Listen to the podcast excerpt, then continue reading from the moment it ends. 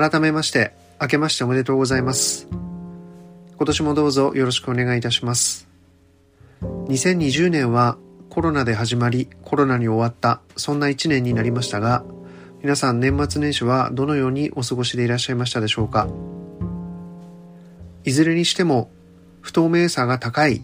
いわゆるブーカの時代というのはこれから先も続くのだと思います昨年はたくさんの会社が早期退職を募集したり、え事業転換を図ったりいろいろなことが起きました皆さんがお勤めの会社でも、え今までやったことのないような新規事業を始めたりとか急な配置転換があったりとか、え今年もいろいろなことが起きるのではないかと思いますこのような時代に何をどのように学んでいくべきなのか、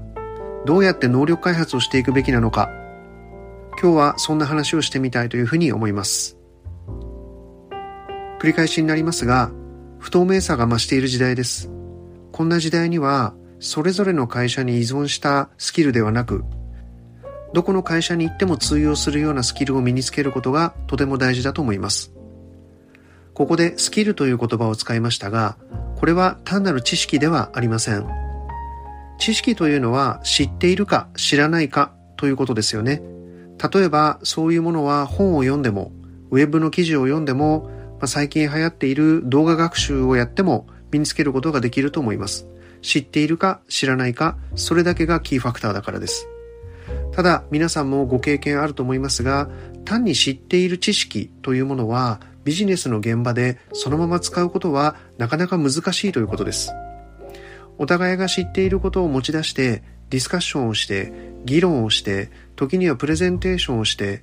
時には自分の後輩にそれを教えるように伝えそんなことをしていく中で自分の中でだんだんだんだん熟成されそれがスキルとして身についていくそんなプロセスなんだというふうに思います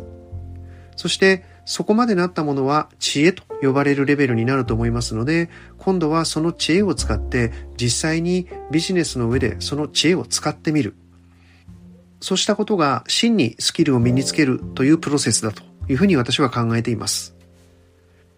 では、そのようなプロセスで何を身につければよいのでしょうか？何がポータビリティスキルになりやすいのでしょうか？私は不透明さが増せば増すほどグロービス経営大学院の説明会などでも、Back to Basics という言葉を皆さんにお伝えするようにしています。つまり、基本に立ち返れということです。例えば、論理的に物事を考える力、しっかりと自分の言葉で表現し、コミュニケーションする力。例えば、そういった力は、どこの会社に行っても必要とされますし、どんなポジションに行っても必要とされるわけです。例えば、ビジネススクール的に言えば、マーケティングをする力、例えば財務諸表を読む力、例えば人を動かすリーダーシップ、こういったものもポータビリティスキルの一部に含まれます。とにかく何が起こるかわからないわけですから、基本に忠実に、よりどころとなるスキルを持っている人が、これから先はいろんな意味で活躍の幅が広がるという話です。こういう基本をおろそかにしたままですね、えー、非常にこう、とんがった部分のスキルだけを身につけようとすると、一瞬身についたように感じるかもしれませんが、そのとんがった部分というのは、もう本当に数ヶ月単位で陳腐化してしまう、そんな時代になってるわけです。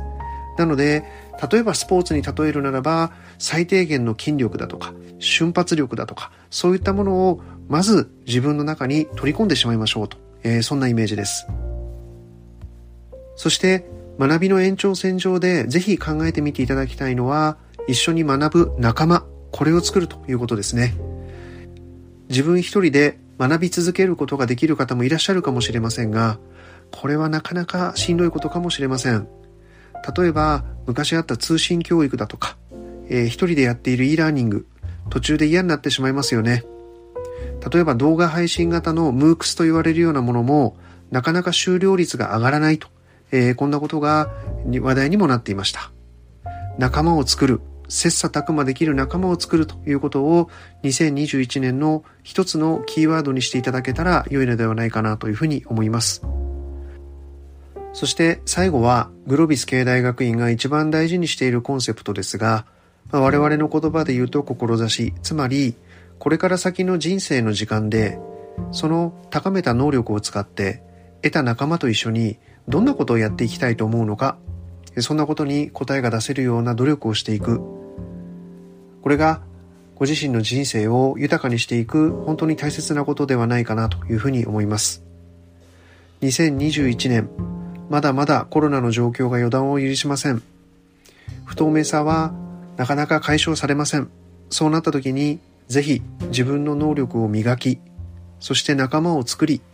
そして最終的に自分はどういう生き方をしていくのかそんなことを考える2021年にしていただければというふうに思います。